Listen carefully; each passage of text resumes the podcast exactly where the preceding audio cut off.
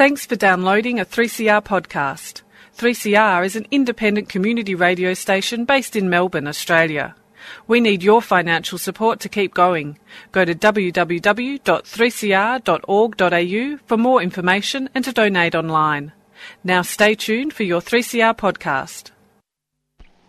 There is a place where time stands still, where nature is harsh and demanding, where only the quick the strong and the deadly can survive. This place is no place for civilized man. I want my land Took it in the guts, Barry.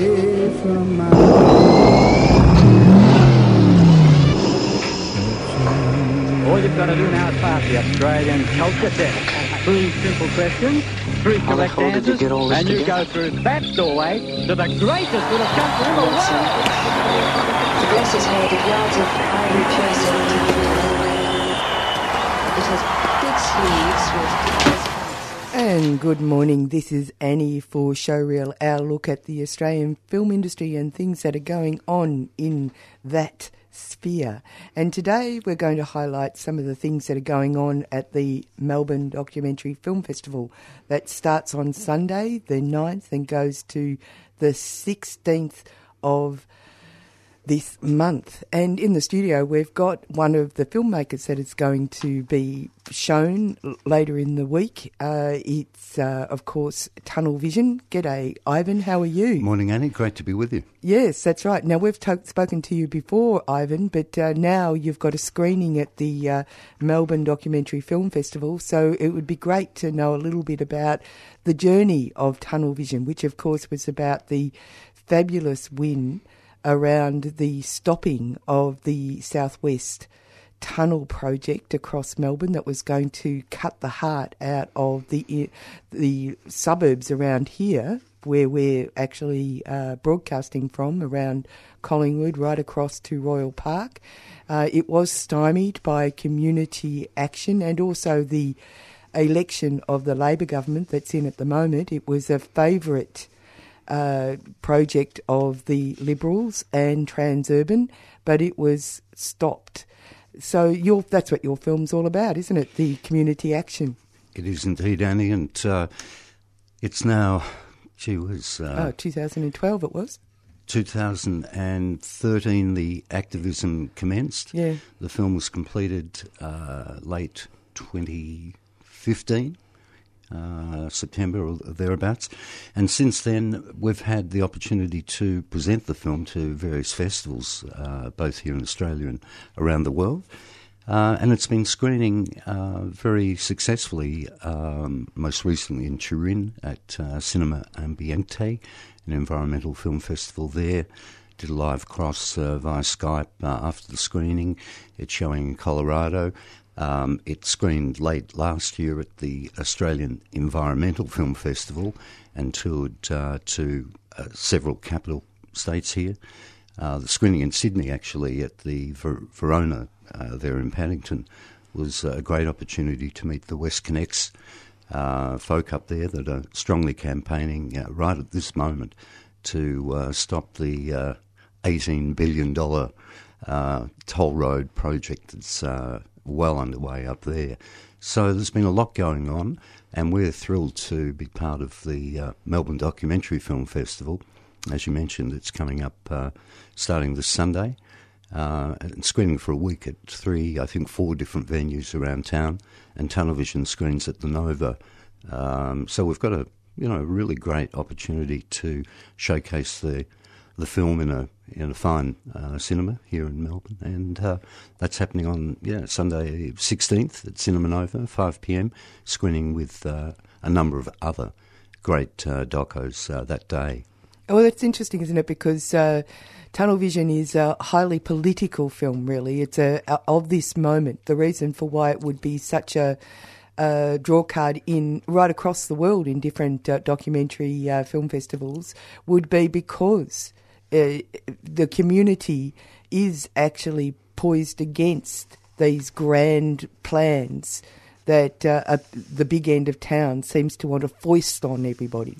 Well, it's a, a story, although the East West Link, uh, that project galvanised the community and got all the campaign action happening, and the tunnel picketers, you know, were front and centre uh, in that, if you recall, uh, and, attracting a lot of media attention.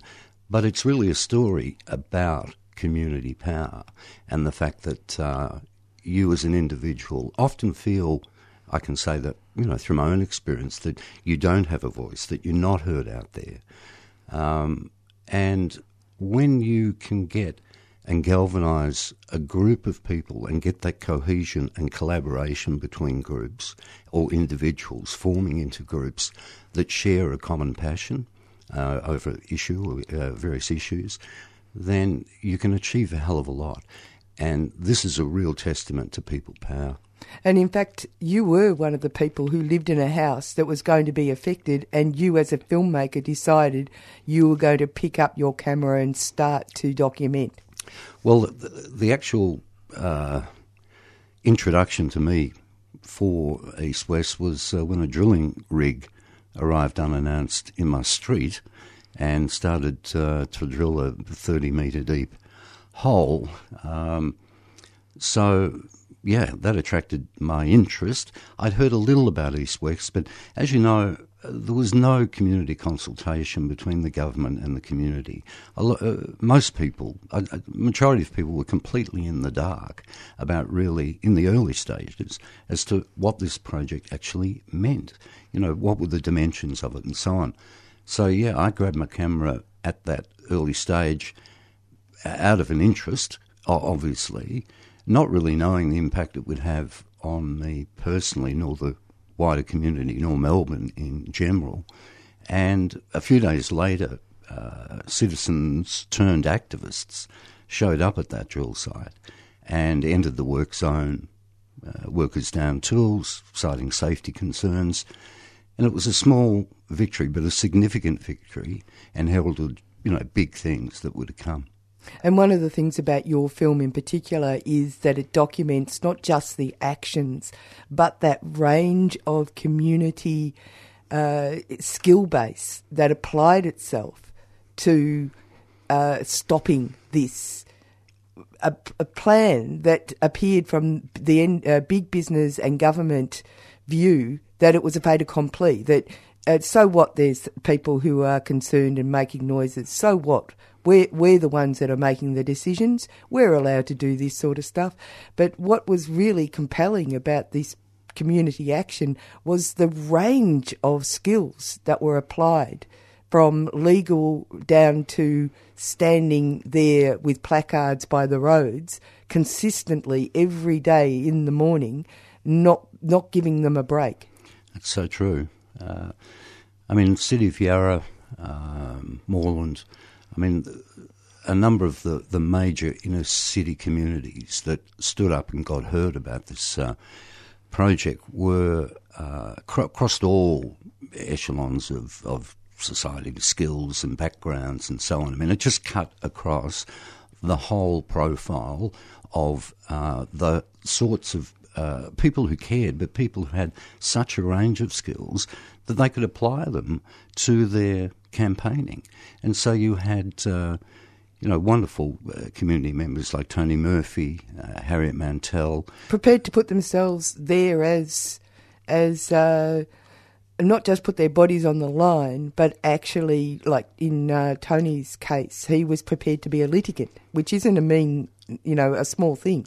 Well, Tony Murphy versus the state of Victoria was a monumental uh, step forward in the campaign because it was going to bring the government to task and to, for the first time, try and be accountable to the community, particularly over the business case, the secret business case that we as a community were not allowed to view. Now, uh, as many people said, if it's such a great business case, because the then government at the time was saying there was a, I think, a dollar forty-five return, a dollar forty return for every dollar invested. But they wouldn't release the business case. So, of course, if it was so good, why wouldn't you release it? And of course, it subsequently became very clear why they wouldn't release it because it was a dog of a business case. And ultimately, when there was a change of government, and through uh, Tony Murphy's actions, through uh, Harriet Mantel and the RAT Group residents against the Tunnel Group and others, many others, um, there had to be, and there was indeed, a change of uh, government at the uh, forthcoming, uh, the 14 November 14 election, and it was then that the business case was released, and of course it stated there was 45 cents in the dollar return. This was a loss-making project. A major loss making project. Which was going to uh, basically siphon off a huge amount of the state's revenue on infrastructure. Yeah. which was going to affect not just Melbourne, but the whole of the state of Victoria. All those country areas, all those places that they themselves have. And then it also focused on public transport, didn't it? Because that campaign wasn't just about stopping something, it was something, it was also about starting something. Absolutely. And uh, of course, it, yes, it wasn't just an anti uh, roads or anti mega roads uh, thing. It was very much a pro world class public transport initiative and get that sort of infrastructure in place in Melbourne. Fortunately, we've now had a change of government that took notice of what the community was saying. Uh, and fortunately, the Melbourne Metro Rail project uh, shovels uh, start digging uh, next year. It'll still be 2026, I think, before that project's completed. But that project alone will take, it's estimated, 18,000 cars per day off roads. Yeah, it's quite quite fascinating. And your film's going to be shown at the Melbourne Documentary Film Festival. We'll remind you about this.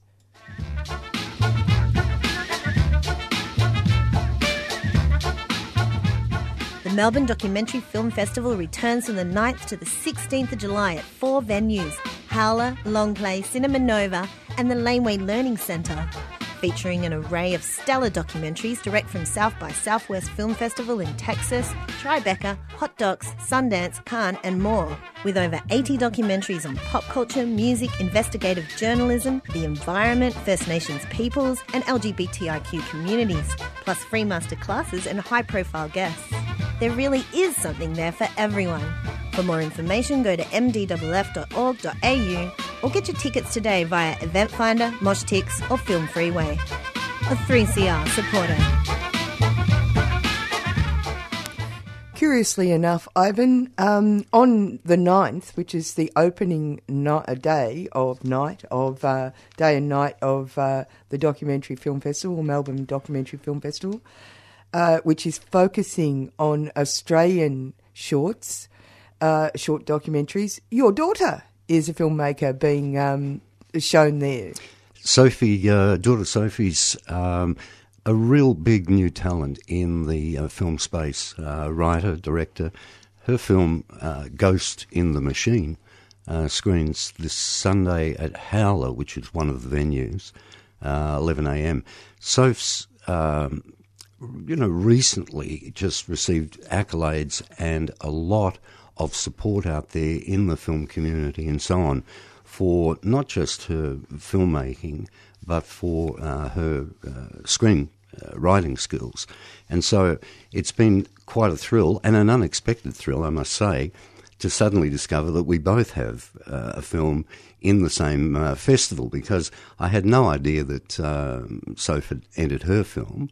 Um, she probably had no idea I, I'd entered Tunnel Vision.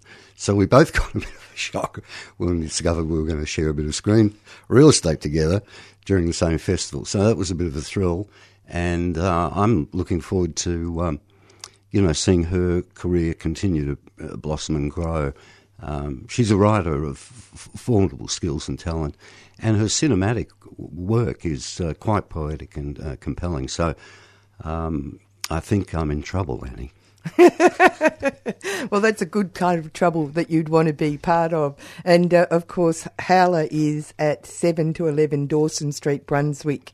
So if you want to be part of seeing these wonderful uh, films, which run from 11am right through to 10 p.m. on that day, which is you know day. it's a big it's a big thing.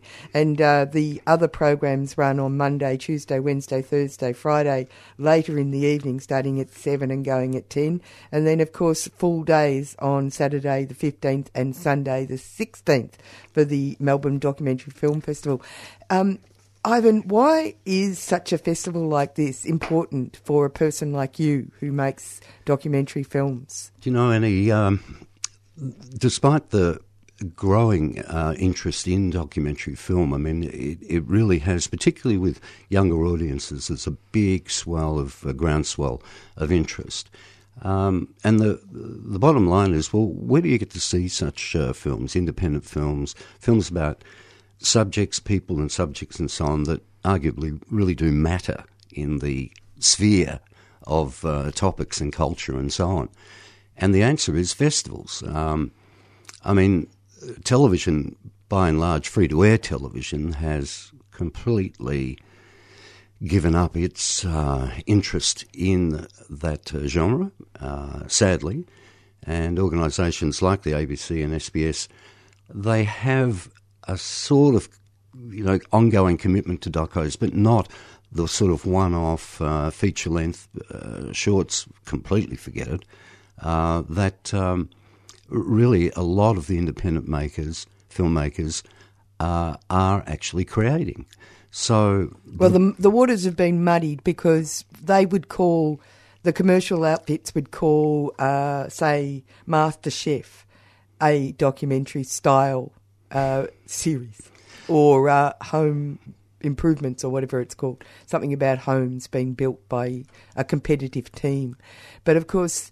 That's spectac- That's spectacle, isn't it? That's not actually dealing with uh, political issues that are happening at this moment for real people in uh, the Australian context. Of course. Uh, I mean, political issues, uh, human issues for that matter, uh, important issues in terms of uh, our future, environmental issues, uh, social justice issues.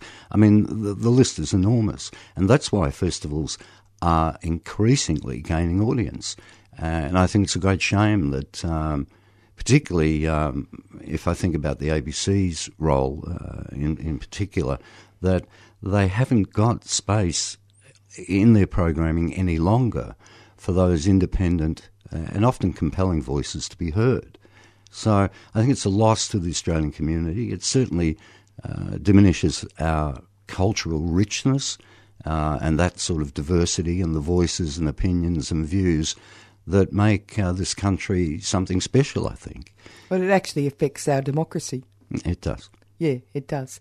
Uh, so uh, it, it's it's a, a great thing to uh, to see that uh, something as local as the fight against the East West link has uh, really been encapsulated in your film Tunnel Vision, but also that it allows because that you know it's famously said that you know if something's not documented, then it didn't happen. And we hear on the news r- recently that Matthew Guy, who is the opposition leader here in Victoria, that they haven't got it off their their uh, plan list. They think that uh, you know a new improved uh, East West link is a real goer.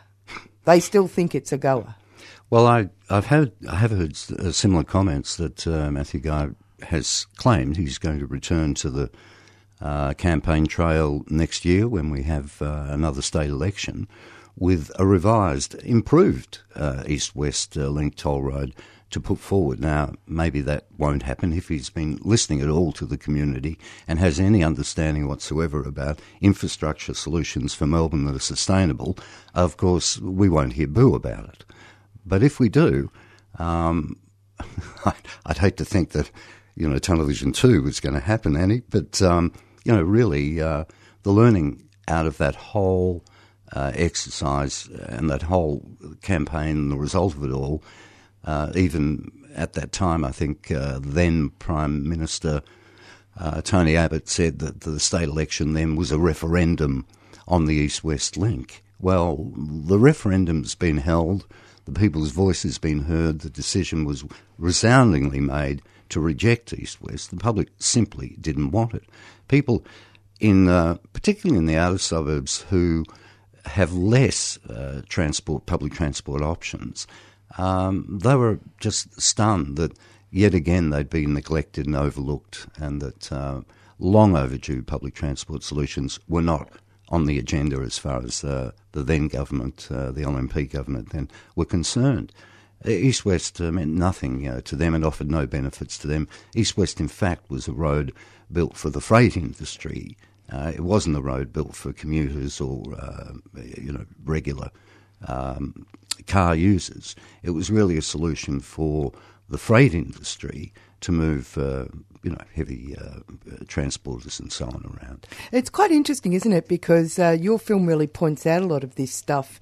And uh, also, it shows the hard work that all these different campaigners put into understanding what was being put forward. Because, generally speaking, uh, the population is fed and was fed uh, in um, mainstream news reports uh, animated versions of the wonderful new road.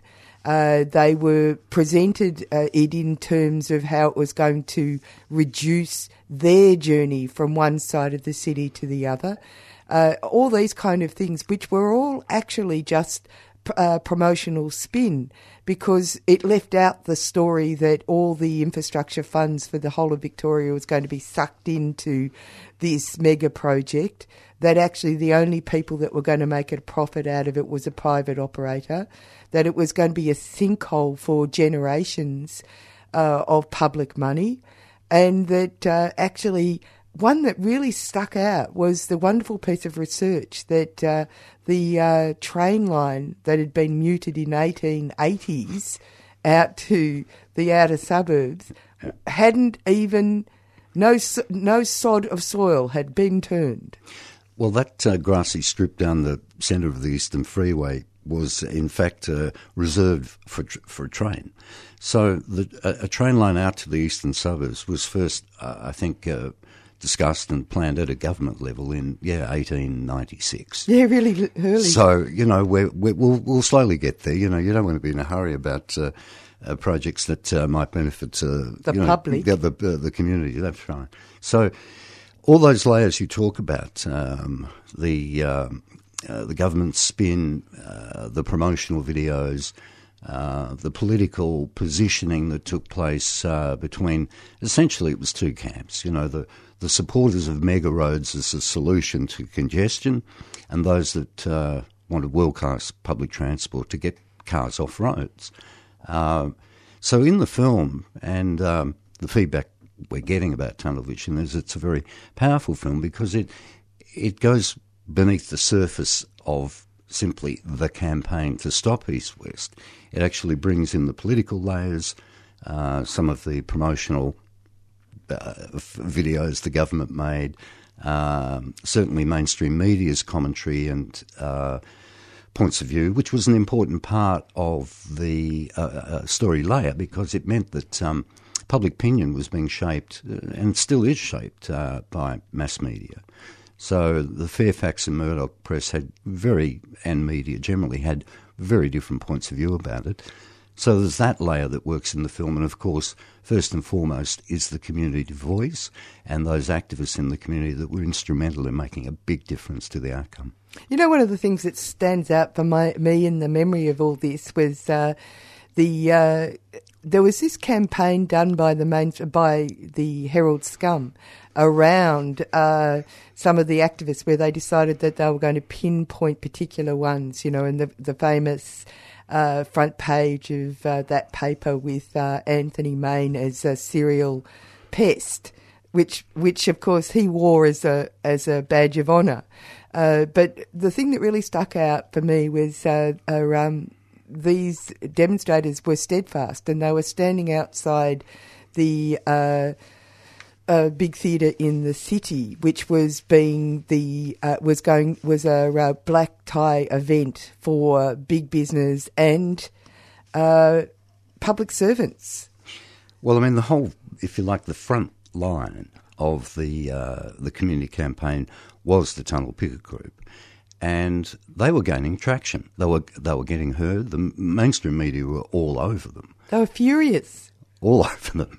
And part of the reason they're all over them is that um, news loves a bit of drama, and the, the tunnel picketers provided plenty of it because um, uh, the police increasingly became more aggressive and violent, and of course that ends up in there being confrontation. Mainstream media love confrontation, and, and so news was all over it. But the perspectives that the various mainstream mainstream groups brought to it were vastly different. Fairfax had a uh, I'll just call it a balanced uh, take on it. And they were listening to the community and did investigative and other stories that actually revealed some of the lies, outright lies, that the government was telling about the benefits or alleged benefits of East West. Um, in fact, it was going to be a congestion maker, not a congestion buster. You build more roads. 50 years of doing that demonstrates that it doesn't reduce cars it, uh, or, or, congestion. It actually increases it where you have no alternative uh, transport available. So car dependency breeds more cars. But the, uh, the, on the other hand, the Murdoch press were scathing in their attacks basically on the community. But rather than address the issues, they addressed and tried to deride individuals in the campaign, like Anthony Main, like Tony Murphy and others, serial pests, um, you know, anything that would uh, demonstrate that these were kind of like professional protesters. They had nothing better to do and avoid the issues altogether. Yeah, it's fascinating. Tell them again, Ivan, the listeners, where they can see this great film. They can see this great film, Annie. At the Nova. Uh, at the Nova, Sunday the 16th uh, at the Nova, 5 p.m. It's screening with uh, Secret Matters. There's a number of great films on that day. But if they can get to the Nova, I'd love to catch up with people, have a chat about the film. There's a Q&A afterwards. And uh, yes, all power to the people. Yeah, well, we'll go out with um, an announcement again about the Melbourne Documentary Film Festival so that you can work out how you're going to get your tickets. www.mdff.org.au gives you the entire program. But we'll hear the announcement. We'll go out with uh, uh, Future by Beth King and the Hemingway Company. And coming up next is Published or Not. Bye bye.